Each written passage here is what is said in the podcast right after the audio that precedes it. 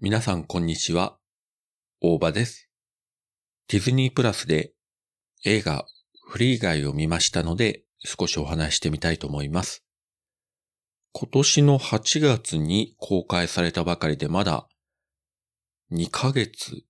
ちょいぐらいですよね。それがまあいろいろな事情がありまして10月27日からディズニープラスで配信されることとなりました。結構ですね、えー、評判良かったんですが、なかなかタイミングが合わないうちに上映が終わってしまってですね、あちゃーっと思ってたんですが、こんなに早くですね、配信されるとはありがたいけれどもちょっとびっくりいたしました。で、ご存知の方もいらっしゃると思うんですが、この話、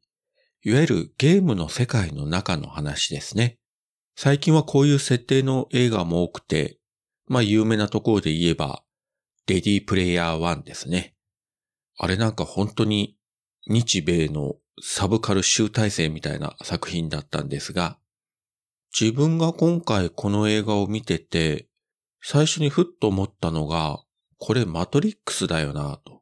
でも、マトリックスとはだいぶ違うところもあるし、いやもちろんマトリックスも、そのコンピューター世界、バーチャル世界のマトリックスというところを舞台にした作品なので、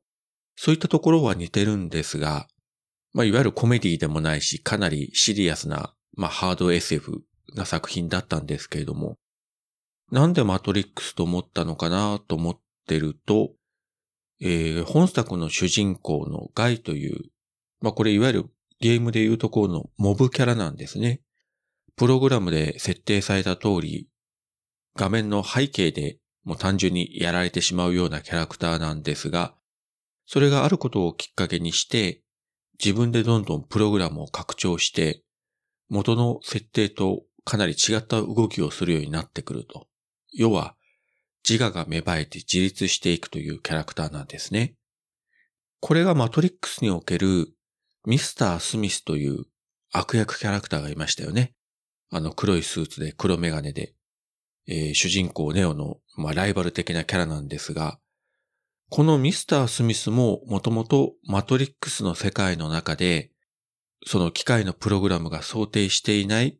反乱行為を起こす人間たちを潰していくために作られた。言ってみれば、本当にプログラム通りに動く一つのツールだったはずが、ネオと戦っていくうちに進化して自我が芽生え始めて、マトリックス側のコントロールを超えて動くようになってしまったと。要はもう手に負えない存在になってしまった。それがミスター・スミスだったんですが、要は本作のガイとこのミスター・スミスって一種の裏表というか、もしこのガイが悪い方に目覚めてしまったら多分ミスター・スミスになっただろうし、ミスター・スミスがもし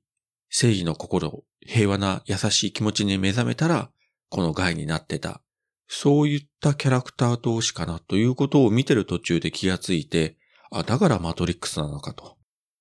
まあ、作り手がどこまで意識してたかどうかわかりませんけれども、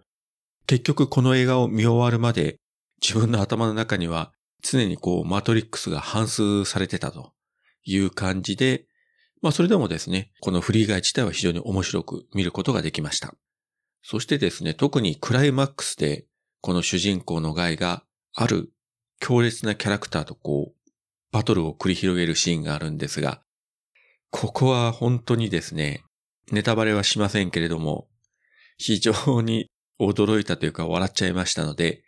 あの、未見の方はぜひ、情報を仕入れずに、このラストバトルを楽しんでください。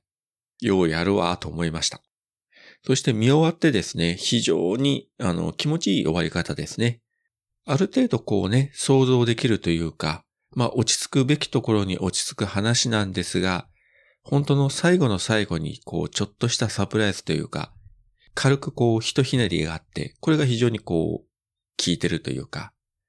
見てるこっちがついこうほのぼの嬉しくなるようないい感じのラストで終わってくれました。